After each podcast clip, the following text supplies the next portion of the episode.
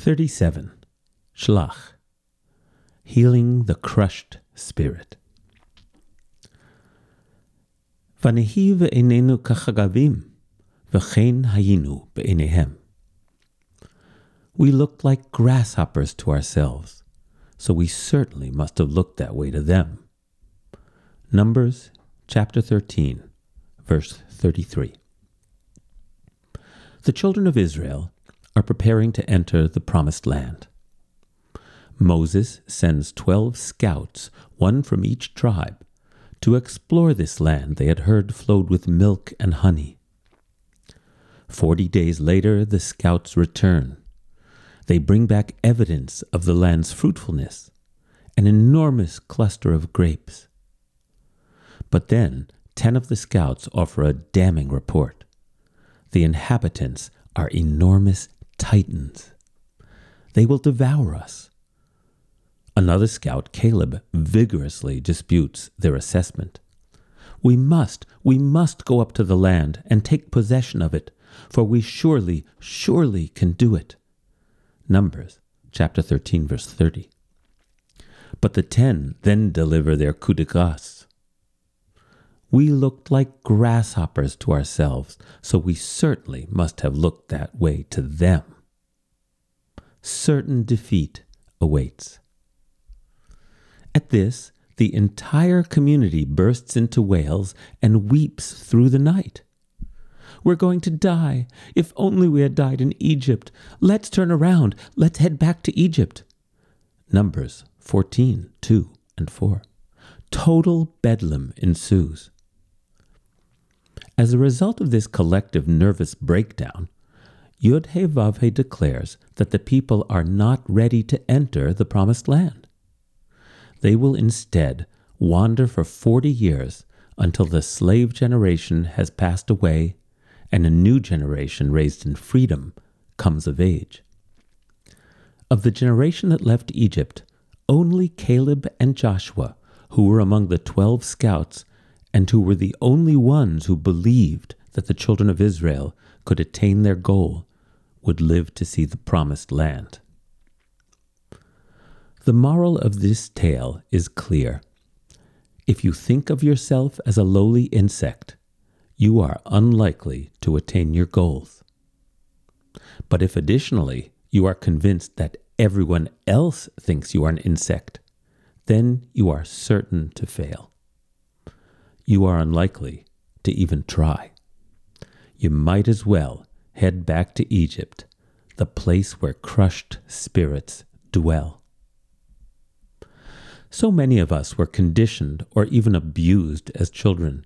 We concluded that we were less worthy, intelligent, or deserving of a place in the sun than most everyone around us. So many of us learned to enter a new social situation in fear, assuming that we were somehow uniquely unwelcome. This is certainly the adolescent nightmare that almost everyone I know once faced or faces today. That sense of smallness is disabling in and of itself. But then we compound our insecurity by projecting our own self judgments onto the people around us. I'm sure no one wants to hear what I have to say. After all, it's obvious to everyone how unimportant I am. Says who? How did we get this damning idea in our heads? Why do we do this to ourselves? Are we not all children of God? In chapter 6 of Exodus, Moses makes a stirring speech to the Israelite slaves, promising that Yud He Vav He has heard their cries and that their liberation is coming. But the people would not listen to Moses, their spirits crushed by cruel bondage. Exodus chapter 6 verse 9.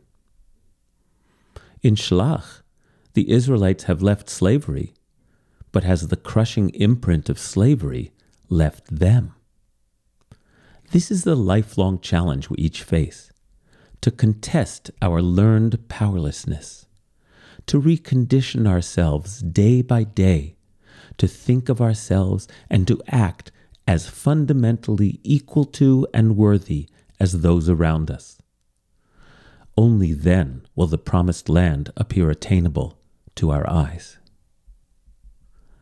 Let's practice together.